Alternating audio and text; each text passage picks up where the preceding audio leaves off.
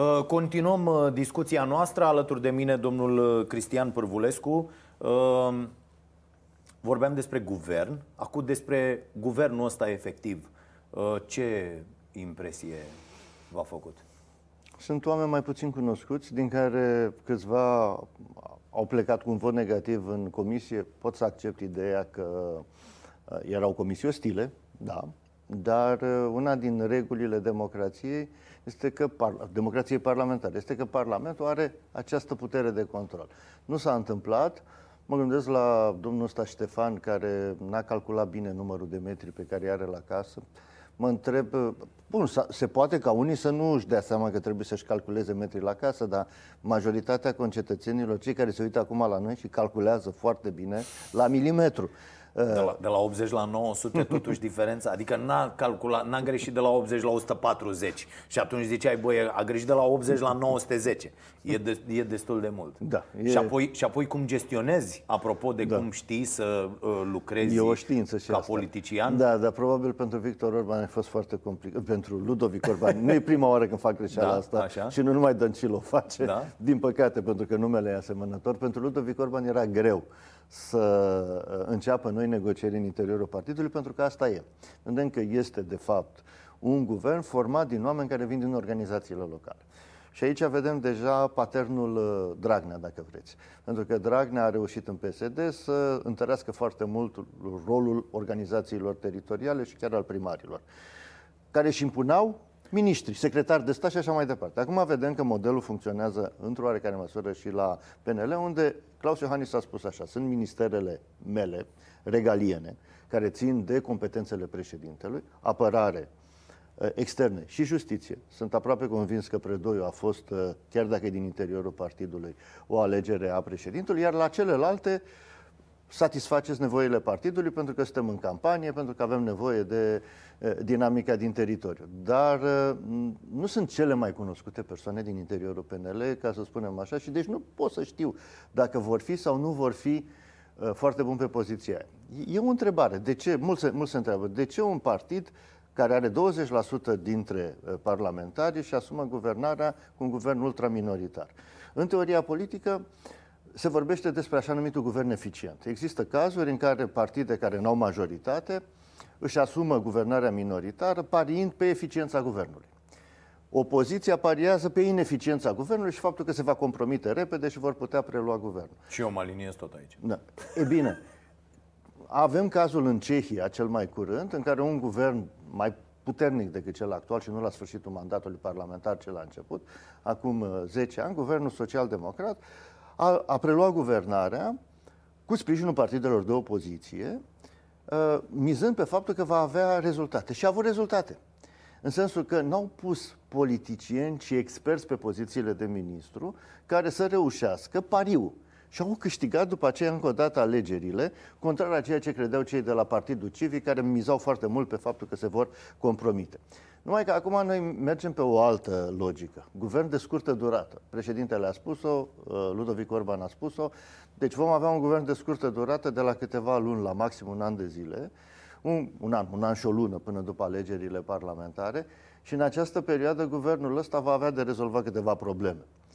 Uh, dar riscurile în România să se compromite sunt foarte mari. Nu e guvernul Cioloș. A, a face o comparație între Cioloș și Orban este o eroare, pentru că Orban e politician de profesie și se vede. Uh, gândiți-vă, a candidat la conducerea PNL împotriva lui Claus Iohannis, a câștigat și a devenit unul din susținătorii lui Claus Iohannis. Era aproape ieșit din politică în 2016 când a încercat să tenteze primăria Bucureștiului și astăzi este prim-ministru al României. Să recunoaștem că acest om s-a descurcat foarte bine și că înțelege de desubturile politicii. A făcut o majoritate parlamentară acolo unde nimeni nu credea. Uh, eu, eu nu văd așa. Eu, îl văd, eu văd lucrurile că a fost lăsat să facă o majoritate parlamentară acum când... Da, da, ține și de calitățile lui, nu numai de ceea ce a putut să facă Claus Iohannis. A fost lăsat. Bun, ceilalți au avut uh, Uh, ziceți, ALDE, UDMR, cei de la Pro-România care au votat și așa mai au avut propriile lor interese. Dar a făcut-o. putea să nu o facă. Conjunctura e de așa natură încât eu cred că un cuier ar fi reușit să facă acest guvern. Nu sunt așa de convins. Eu mizam mai degrabă pe a doua strigare, nu pe prima. Pentru că ați văzut și nimeni n-a putut să garanteze că vor fi mai mult de 233 pentru că nu erau. Deci a, aici e vorba despre, mă rog, sunt convins că nu este doar uh, Ludovic Orban, dar este și Ludovic Orban. Ludovic Orban este unul din negociatorii politicii românești în condițiile în care sunt foarte puțini care mai negociază astăzi.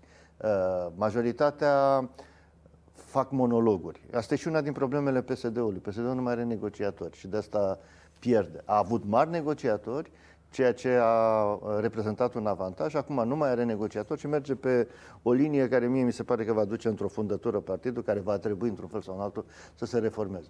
PNL-ul profită. Uh, nu e un partid care s-a reformat, nu a rezolvat problema fuziunii, realei fuziuni dintre PDL și PNL. Lucrurile sunt acolo. Asta dar... chiar în interior sunt mari probleme. Da. Ei, ei, ei între ei vorbesc despre dar lucrurile astea. sunt mai puțin importante Liberalii decât acum, acum trei ani. Ah, da. Sunt mult mai puțin importante da. decât acum trei ani. Uh, și cred că nu, va, nu vor rezolva problema niciodată. Pentru că sunt două culturi organizaționale și două tipuri de valori diferite. Dar asta face ca partidul să fie puțin mai viu decât celelalte pentru că există viziuni diferite în interior. În, inclusiv despre cum să construiești România uh, sunt viziuni diferite. Pe de altă parte, da, va fi supus unui atac concertat, uh, puternic și dacă nu vor fi alegeri anticipate, riscă foarte mult. Bun. Uh, hai să vedem cu PSD-ul. Ați amintit de PSD. Uh, ce oameni mai sunt acum PSD? Adică mai are PSD puterea să propună ceva în Întotdeauna. actuala formulă? Adică Ce mai sunt propun? lideri, uh, Ciolacu, uh, ce lider mai are PSD Bun. pentru... Pentru a fi convingător. Da, da. Cine a, mai poate a, să iasă? Aici, FIFOR? Uh, aici o adică- problemă. Adică, Aici o problemă. Deci eu, uh, mă rog, văd niște tineri care ar putea să vină din spate încetul cu încetul și să restabilească imaginea partidului. Exemple. Sunt, uh, nu știu, da, trei oameni. Nu, eu vă dau un singur exemplu, ah. nu vă foarte mulți și Așa. pe care îl urmăresc de mai multă vreme. Uh, uh, Negrescu, un om care a urcat încetul cu încetul, care a ajuns până să fie propus în extremii și pentru că a, era clar că nu va de fi. la școală de acolo, colegi, acum... Nu, dar din, dinainte. Așa? Nu mi-a fost student, ca Așa. să lămurim situația. Așa. Nu mi-a fost student, nu, l-am urmărit uh, de mult. E, mie mi se pare că are ceva din profilul lui Ponta, cu mai multă modestie. Ponta nu avea la momentul respectiv, mă refer la începutul anilor 2000, când i-am spus lui Victor Ponta, devenit atunci șef al tineretului social-democrat, care toate șansele să devină președinte de partid și prim-ministru. și era evident cariera aceea. Acum, nu e același partid. Deci pentru un om precum Victor Negrescu va fi foarte greu să ajungă departe, dar are profilul care ar putea să facă compatibil partidul cu Partidul European. Eu cred că a ratat acum o șansă. Chiar am vrut săptămâna trecută să-l, să-l invităm aici să stăm de vorbă și eu cred că a ratat o șansă uh, a fost chestia asta cu numirea, da, cu da. nominalizarea pentru... Uh, eu aș fi ieșit ca unul care vreau în viitor să iau partidul și să uh, fac o chestie și aș fi zis, bă, stați puțin, lăsați-mă în pace, că el, el n-a zis nimic, nicăieri. S-a discutat, nu, nu, nu. sau nu știu ce. S-a... Eu cred că ar fi fost o bună ocazie să iasă să zic, bă, stați puțin, stați așa, lăsați-mă cu astea Uh, ce faceți voi cu mine, stai, ia-l, ia pe Negrescu, dă-l pe Negrescu afară de la fonduri europene, du-l acolo, fă acolo. Nu sunt să vă jucați voi cu mine și cine? Dăncilă. Las, adică era o ocazie să se detașeze. Și Dragnea, să știți că uh, atunci s-au jucat toți cu el. Da, da, da, s-a jucat toată lumea așa da. cu el și a lăsat această era, impresie. Era că... o, știți că fiind cel mai, uh, ați văzut că era cel mai sărac dintre ministrii PSD, n-avea niciun fel de, singur așa, uh, singure sale elemente de sprijin erau buna imagine din Parlamentul European și sprijinul deschis pe care l-a asigurat Timmermans. Inclusiv acum, propunerea, din câte știu eu, o luați cu titlul de inventar pentru că nu am informații de foarte bună calitate, dar din câte știu eu, uh, ideea de a avea propunere de comisar a venit dinspre uh, Timmermans, care uh, avea o foarte bună impresie despre el. De asta după a zis, bă, ce să, bă, sunt ăștia în nu trimit pe nimeni. Bă, era băiatul nu, ăla. Nu, ei, nu era băiatul, că băiatul ăsta era foarte apropiată de, de Timmermans. Nu, nu uitați că Dăncilă, după ce l-a concediat din calitatea de ministru uh, al afacerilor europene, l-a adus cum consilier uh, la Palatul Victoria în relația cu Comisia Europeană pentru a rezolva toate problemele dificile pe care le aveam, pe care, într-o măsură sau da, alta... Dar nu spune lucruri bune mie despre Negrescu, poate apucăm să discutăm, uite, săptămâna viitoare, într-o da. zi cu el direct aici, uh, faptul că a acceptat treaba asta. Că trebuia să zic, auzi, doamnă, nu vin consilier la nu știu ce. Pe mine mă deranjează treaba asta din partea acestor oameni care acceptă așa tot ce li se dă. Uh, și când vă spun de Negrescu, vă spun un lucru pe care foarte puțină lume îl știe. El este șeful uh, grupului PES român, PES, grupul Partidului Socialist European. În această calitate este vicepreședinte de facto al PSD și participă la uh, biroul partidului. Pentru că chiar dacă nu este ales în calitate, fiind ales de către reprezentanții Partidului Socialist European ca președinte, este automat și în conducerea PSD-ului. Deci e un om care a participat la tot acolo. Uh, din punctul ăsta de vedere are o parte de responsabilitate, dar nu cred că putem să-i cerem să fie erou. Pentru că ei politicieni și politicienii sunt raționali, nu sunt eroi. Ei nu-și asumă riscuri inutile. Un război de genul ăsta, doar dacă vrei să apar la televizor, uh, poate să, să fie dus. Dar uh, și eu cred că ar fi putut în unele cazuri să fie mai vizibil. Dumneavoastră m-ați întrebat dacă ar putea să vină cineva care să fie convingător și mm-hmm. care mhm. să aibă un profil uh, european. Eu, este singurul pe care îl văd. S-ar putea să fie sute, dar nu i-am văzut. Nu, nu sunt încă da. ieșiți, da. Bun. Uh, să discutăm despre uh, treaba asta cu uh, Ponta, Pro-România. Ce s-a întâmplat? În... Habar n-am. În timpul în care noi facem această înregistrare, Tudose a ieșit și i-a cerut uh, demisia lui Ponta din fruntea Pro-România. Au fost schimburi foarte dure de, de replici între Ponta și Tudose ieri, acuze în legătură cu negocierile, apropo de negociator, de ce vorbeam înainte. Uh, am văzut această ruptură în interiorul conducerii partidului de la început.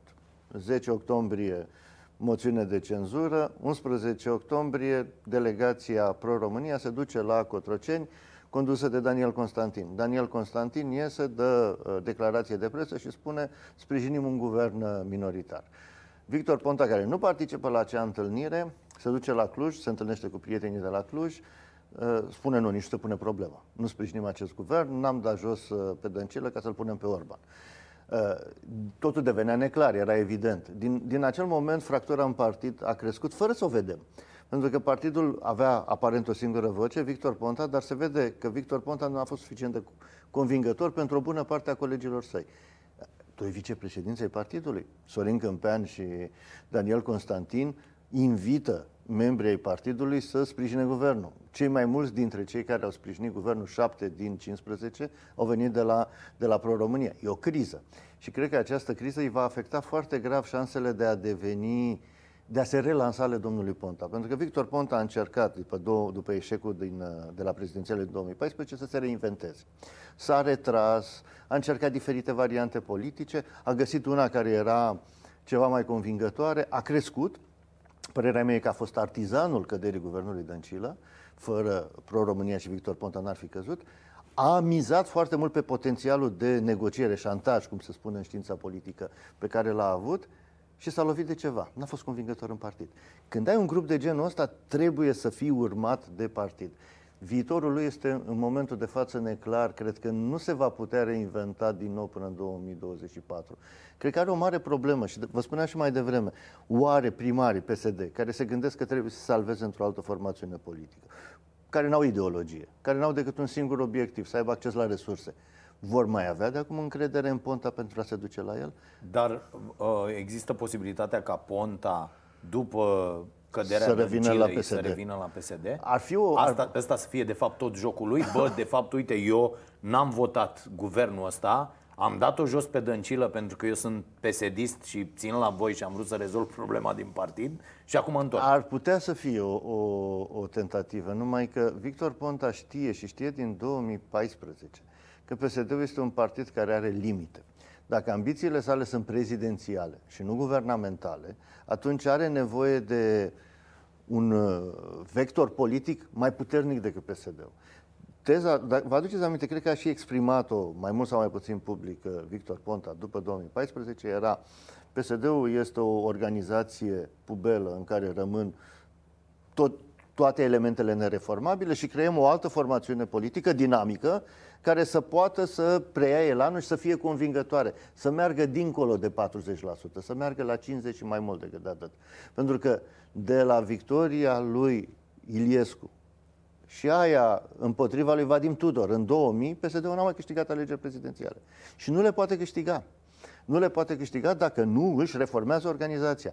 Succesul PSD-ului la locale este insuccesul PSD-ului la prezidențial. N-a găsit încă elementul de echilibru între celelalte. Ceilalți, pe de altă parte, au succes la prezidențiale, dar când e vorba de resurse locale, nu prea au. Să vedeți primarii. Ce sunt? Sunt abonați la fonduri guvernamentale. Deci, România are de suferit de pe urma modelului ăsta.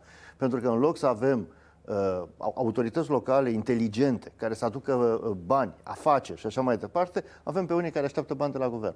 Și doar bani de la guvern și își condiționează votul și îl tranzacționează pentru bani de la guvern.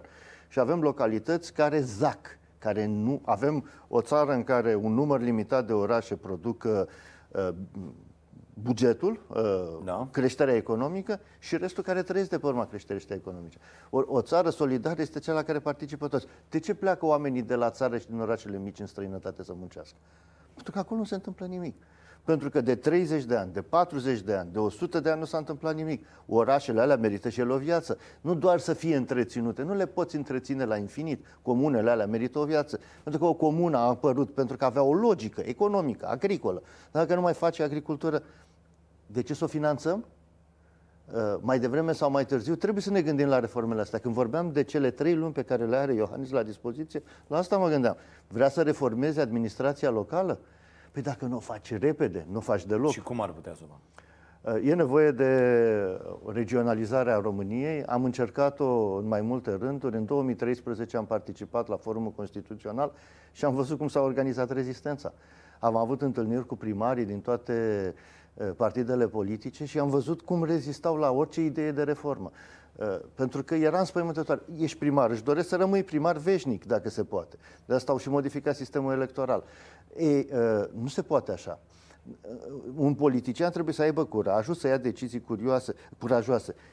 România are 3300 de localități, Germania are 800. S-ar putea ca unul din motivele succesului german să fie și faptul că nu consumă în mod absurd resursele țării. Nu înseamnă că îi mutăm de acolo de unde sunt, dar suntem în era internetului avem din ce în ce mai puțin nevoie de uh, funcționari care să stea acolo. Avem servicii pe internet. Tot mai multe generații le folosesc. Haideți să încercăm să facem o tranziție, nu peste noapte, și să trăim în secolul 21, nu în secolul 19. Să reducem cheltuielile. Și în felul ăsta o să putem să uh, întreținem uh, drumuri, să construim uh, spitale și școli la nivel local, pentru, că, pentru nevoile comunității nu pot să am o comună de uh, da, 3000 de să meargă, Astea trebuie să meargă în paralel, pentru că dacă nu merg în paralel, de ce e teamă uh, omului obișnuit? Omul obișnuit vine și zice, bă, lăsați, ce înseamnă asta? Va însemna să mă duc cu o hârtie până la cum e acum uh, cu regiunile da, s-a făcut, exact. la ANAV, la tot felul de nebunii de astea. Unde să ia, bă? Sunt la Alexandria. Oh, cum la Alexandria? Trebuie să mă duc da, până acolo. Că dacă nu există informatizarea asta exact. făcută ca lumea și eu nu pot să-mi fac de acasă toate lucrurile și trebuie să mă duc la ăla la ghișeu, să mă aplec și să stau acolo, să-i zic, bă, uite asta, asta și asta și ăla să-și bată joc de mine, atunci e clar că Aveți dreptate, nu știm asta și sunt oameni care nu au acces la internet. Sunt generații întregi care nu au. Și atunci am un info point cu oameni care să-i ajute să transmită totul la nivel local, dar da. n-am nevoie de o primărie. Corect. Nu am nevoie de o primă. Am nevoie de niște oameni și dacă nu sunt capabili să lucreze, îi monitorizăm și îi schimbăm, punem altcineva, dar nu o primărie. dar știți cum s-a ajuns? S-a ajuns ca primăriile să fie cei mai mari angajatori. Pentru că nu există activitate economică în multe localități, sunt zeci de oameni care depind de primărie. De asta vorbeam de clientelă. Oamenii ăia n-au cu cine să voteze, ei au familii. Vorbim de zeci de oameni, 40-50 de oameni cu familiile lor, sunt 200 de oameni într-o localitate. Păi 200 de oameni dau un primar, 200 de oameni uh, adunați la nivelul localităților din România pot să dea un candidat de succes la prezidențiale și așa mai departe. Dar nu este în interesul țării. Oamenii ăștia își văd interesul lor, eventual interesul localității. Eu nu spun că acționează în defavoarea localității, dar văd în viziunea lor interesul localității. Noi avem nevoie de localități puternice cu contribuabili. Nu pot să am un județ în care am doar 10.000 de contribuabili. Iertați-mă, dar nu se poate susține. Am nevoie de o regiune unde să am nu știu, câteva sute de mii de contribuabili. Da.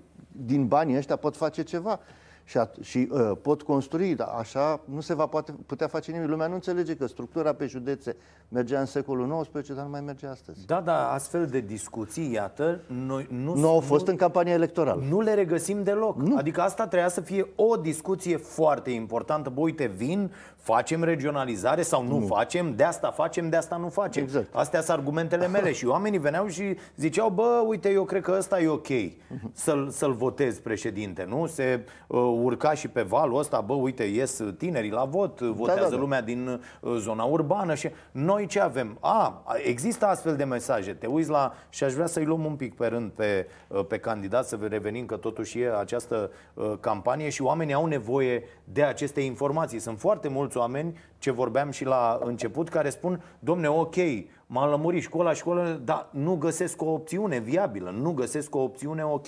Îl ascultăm pe diaconul care vine și zice globalizarea distruge satul românesc. Bă, nu înțelegi că el, ca structură, trebuie să dispară Să se transforme. să se, da, să se transforme. Una e că păstrăm tradiții, și ce meșteșuguri fac oprește și- globalizarea. Deci A- aia e. noi Da. oprim globalizarea. Da, și zicem, bă, gata, s-a intrat în România, aici e o expoziție Gata. de asta de așa și nu, noi nu și ce mergem facem aici. cu, de fapt, e- dezvoltarea economică a României este direct legată de globalizare. A- Asta e problema. wc străzi, Da. uh, canalizare, astea sunt lucruri de care avem nevoie și asta înseamnă globalizarea, urbanizarea României. În acest sens trebuie făcută. Bun, ne uităm la candidați. Uh, Barna, uh, care s-a ocupat cumva în toată perioada asta electorală să-și dea pumni în gură singur.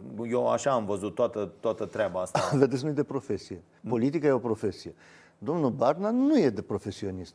Încearcă să învețe profesia și- din mers. Și nu poți să o înveți decât greșind.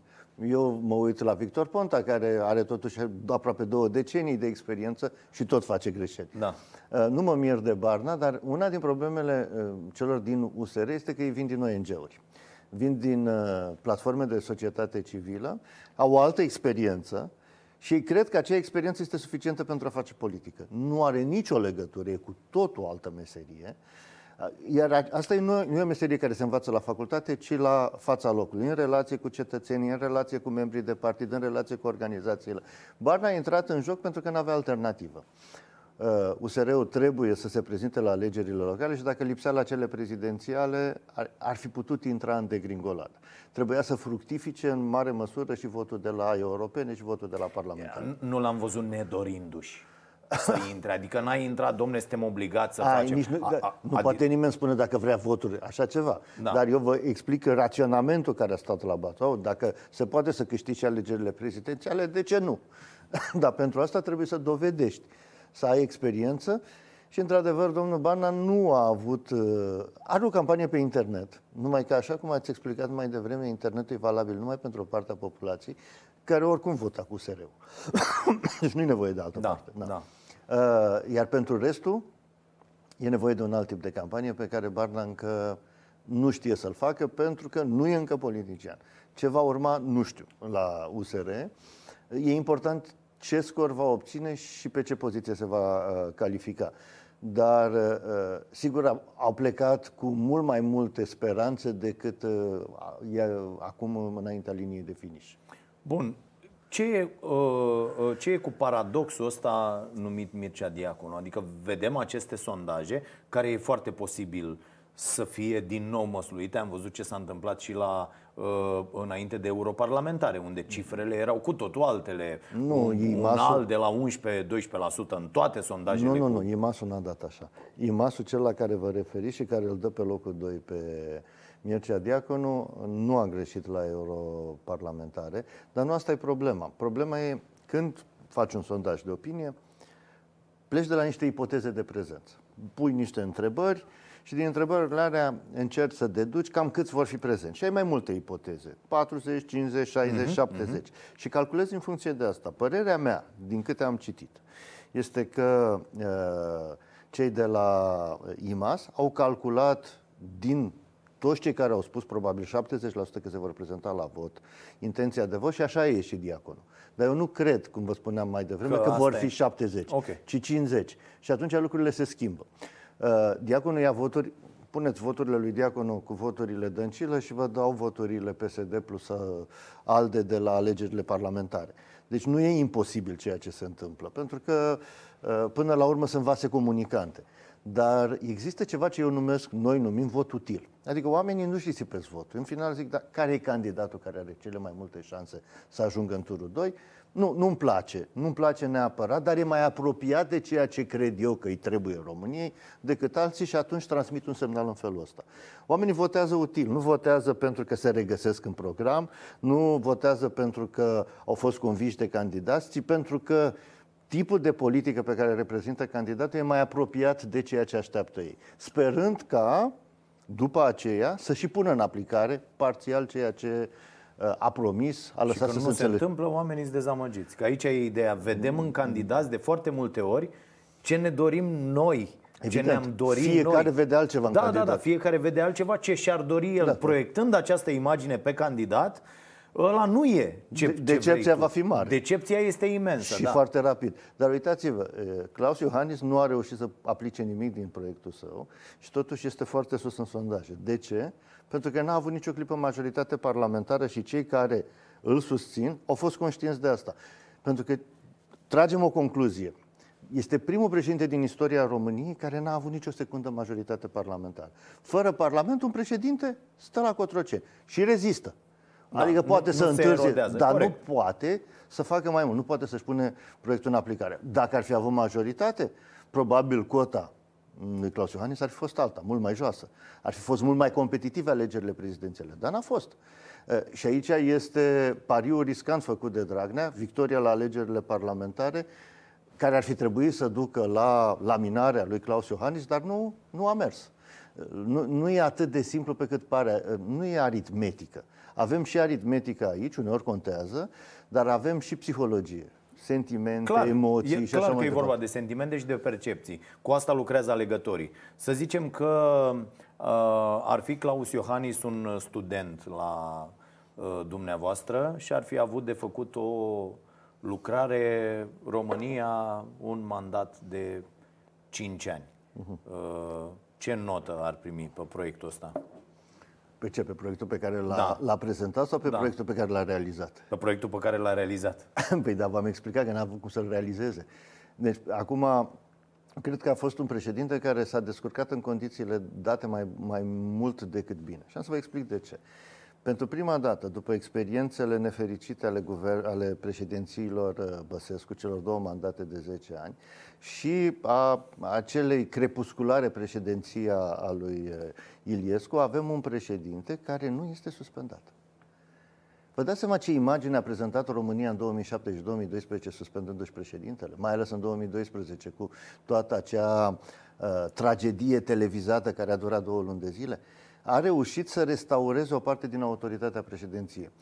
S-a retras, dar strategia lui a fost mai bună decât aceea ofensivă a lui uh, Traian Băsescu. Eu văd uh, acum, la sfârșit de mandat, cum Iohannis a avut de fapt o strategie care a dat uh, rezultate. Așteptările sunt de la al doilea mandat de acum încolo. N-avea cum să rea- dacă și-a propus să apere independența justiției, unul din subiectele importante, a reușit parțial. Uh, unii reproșează, spre exemplu, că a schimbat-o pe Laura Codruța Chiove și n-a vrut să le dea motive să-l suspende. Unii spun, nu l-ar fi suspendat. Eu sunt absolut convins că l-ar fi suspendat, mai mult decât atât, că ar fi făcut referendumul pentru modificarea Constituției și cel de, de revocare în același timp și cu 30% ar fi obținut. Două referendumuri într-unul ar fi mers. Deci, Claus Iohannis le-a dat peste cap strategia, a rezistat, nu doar în interesul lui, ci și în interesul celor care l-au votat, în orice caz al celor care l-au votat, de aceea nu sunt atât de dezamăgiți de ceea ce a făcut. Dar are acum niște obligații extraordinare. El trebuie, pe de o parte, să refacă prestigiul statului român în străinătate. Știți, venind spre dumneavoastră, ascultam radio și se vorbea în continuare despre criza din România. Occidentalii sunt exasperați de criza guvernamentală din România, de faptul că România a ajuns să întârzie formarea Comisiei Europene. Uh, toată lumea așteaptă ca România să da, se dar nu e, criză politică nu e doar în România, la nivelul Europei. Și sunt... E singura care nu și-a trimis comisarul. Care nu și-a trimis comisarul la ora asta. Dar la fel, sunt țări cu scandal imens, sunt țări guvernate, am văzut uh, cazul Belgiei, cazul, sunt, e scandal după scandal în Italia, adică nu sunt, lucrurile nu sunt ok e nicăieri. E adevărat, în... dar aici este vorba de o criză care a împiedicat efectiv da mai sunt idioții aia din, cu ieșirea și cu Brexit-ul? Adică dacă te uiți la nivelul țărilor nu, așa sunt și de acord. zici, bă, sunt foarte da, mulți cretini da, pe planeta asta. Dar, dar acolo nu au existat impedimente în numire. Deci, da, da e pentru guvernii... că acolo democrațiile sunt consolidate, Nu, dar relurile sunt clare. Nu, nu am conflictul de aici între președinte și guvern. Și nu am... Pentru că, da, guvernul belgian a trimis comisar Uh, în condițiile în care este un guvern demisionar. Da. A pierdut alegerile pe 26 mai. Da. Și de atunci se negociază și nou guvern nici la data asta. Da. Spaniolii vor avea adică alegeri. Dacă eram noi în situația asta, zicea, bă, cât de cretin sunt România din 26 mai până acum, n-au reușit să pună da, un guvern. Noi avem, Uite că nici ei nu reușesc. Noi avem în Constituție niște prevederi care ar, nu ar împiedica un asemenea scenariu. Pentru că au ze- are 10 zile cineva să da, formeze da, guvernul da, da, da. și dacă nu se întâmplă de două ori în 60 de zile, dar din punctul meu de vedere nu e ca să faciliteze alegerile anticipate, ci ca să oblige Parlamentul să găsească o soluție de compromis pentru a guverna. Pentru că o țară trebuie să aibă guvern. Uh, belgienii au inventat lucruri, pentru că nu mai au guvern, au un guvern doar care administrează, atunci Parlamentul preia funcția ale guvernului. De exemplu, bugetul. Parlamentul nu trebuie să facă bugetul, ci să-l aprobe. E bine, acum Ministerul de Finanțe din Belgia face un proiect de buget, îl dă Parlamentului care îl prezintă și îl votează. Eh, deci sunt uh, situații de astea ciudate care arată că de fapt e o criză gravă a democrației parlamentare peste tot. Că România, dar în România avem criza noastră. Deci dincolo de criza generală, e o criză particulară pe care trebuie să o rezolvăm. Și mă întrebați uh, ce trebuie să facă președintele? Păi dacă nu va face aceste reforme, atunci președinția lui va fi a doua, dacă va fi să fie, va fi una din cele mai puțin susținute din istoria de după 90. Dar nu mi se pare că îl interesează foarte Eu cred, cred că... că scopul lui Claus Iohannis a fost foarte simplu și foarte... Bă, mă mai dau 5 ani. Adică Mie eu impresia cred. asta mi-o eu, eu nu cred. Bă, mă mai dau 5 ani, după aia adică, nu prea mă interesează. Sau eu vreau să sper că nu e doar atât. A, am înțeles. asta e altceva. Cine intră în turul 2? Am zis, uh, din punctul meu de vedere, Dăncilă și Iohannis. Există acolo mecanismul necesar pentru Dăncilă să intre. Uh, dar nu știu care va fi efectul uh, votului de încredere în guvernul Orban. S-ar putea ca o parte din electoratul liber să se îndrepte spre diaconul. Nu sunt foarte convins că se va întâmpla, dar în politică orice e posibil și emoțiile sunt mari. În astea câteva zile se pot întâmpla suficient de multe lucruri. Sondajele arată și logica explică că cea care trebuie să fie în turul al doilea este Dăncilă pentru că are în spatele ei un partid care are organizații în toate uh, localitățile din țară sau aproape în toate localitățile din țară. Și acele organizații trebuie să strângă voturi. Barna n-are. Barna are organizații în câteva orașe și orășele. Va strânge voturi, dar nu are mașinărie. Trebuie să-și o construiască. Iar diaconul nu are nicio mașinărie, adică relațiile dintre ALDE și Pro-România nu mai există. Uh, care e mașinăria care funcționează pentru diaconul? Pentru diaconul funcționează imaginea sa de actor Uh, care este cunoscut mai ales de cei dintr-o anumită generație. Să știți că întreb pe studenții mei care au 18-20 de ani despre da, diaconul nu și nu-l știu. Nu știu. Nu da, știu. Da, nu. Da. Deci am, chiar am filmele din anii 90. Da, da, da, da, da, da. da. Deci este, este pentru cei care sunt de generația noastră sau mai mari, care l-au văzut fie în filantropica, fie în mere roșii, pentru că este un actor uh, uh, cunoscut și asta a contat și când a fost ales la Parlamentul European și acum dar nu este același tip de alegeri și, mă rog, eu zic că în continuare costă, uh, uh, are importanță mașinăria. Da. Uh, bun. Uh, ce ar trebui uh, să schimbăm, apropo de ce ar trebui să se întâmple în viitor în, uh, codul ăsta electoral în legătură cu păi nu avem un cod. Ar trebui întâi să avem da, un cod. ar trebui întâi să avem un cod, nu? Nu au vrut să-l facă. Da, adică să avem niște reguli care să se aplice unitar. Să avem un cod care să explice că același tip, de exemplu, de birou electoral al secției de votare există și la referendum și la alegerile locale. Noi avem legislații diferite pentru alegeri sau consultări electorale diferite. Uh, asta, codul electoral se referă la tehnicalități. Deci ar trebui să simplificăm foarte mult lucrurile. Să reducem aparatul ăsta enorm care ne costă. Aflam zilele trecute, a fost domnul de la uh, Autoritatea Electorală Permanentă, cheltuielile sunt atât de mari pentru că avem un aparat la alegeri de, pe care îl plătim de trei ori mai mare decât uh, alte state. Uh, pe de altă parte, dincolo de aparatul ăsta, avem cheltuieli foarte mari pentru că refuzăm să introducem tehnologia pe motiv că există niște hacker periculoși care stau la colțul străzii și vor să ne fure da. voturile. Dar e exact aceeași chestie cu sacul înlocuit. Adică așa cum ăla poate să fure din trei butoane Nu de mai ușor să înlocuiești. Știți de ce? Pentru că ăla lasă urme. Corect. Pe câtă vreme celălalt nu lasă urme.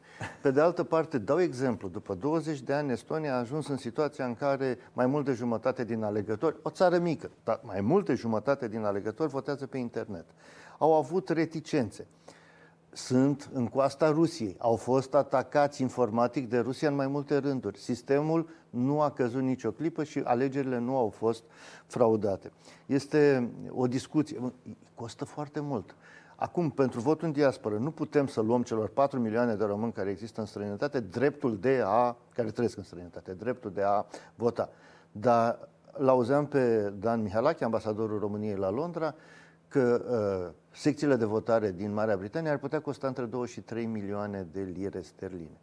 Uh, dacă extind prețurile, costurile astea la nivelul întregii Europe, îmi dau niște sume care face foarte interesantă introducerea ca pilot a votului pe internet. Ca pilot. De ce există o asemenea reacție de ostilitate? Nimeni nu poate să explice. Da, dar iată, avem eșecul ăsta cu votul prin corespondență. Păi da, pentru că votul prin corespondență nu este vot pe internet. Noi astăzi avem tot smartphone da. și avem. Nu e același lucru. Cine mai trimite scrisori? Iertați-mă. Uh, uh, suntem în secolul 20 sau în secolul 21? Votul prin corespondență era de secolul 20 au refuzat, știau, apropo aici e și multă ipocrizie, da. cei care au votat votul prin uh, corespondență știau că el nu va merge. Dar uh, nu au vrut să introducă votul pe internet, pentru că partidelor mari le este frică de cum vor vota oamenii pe internet.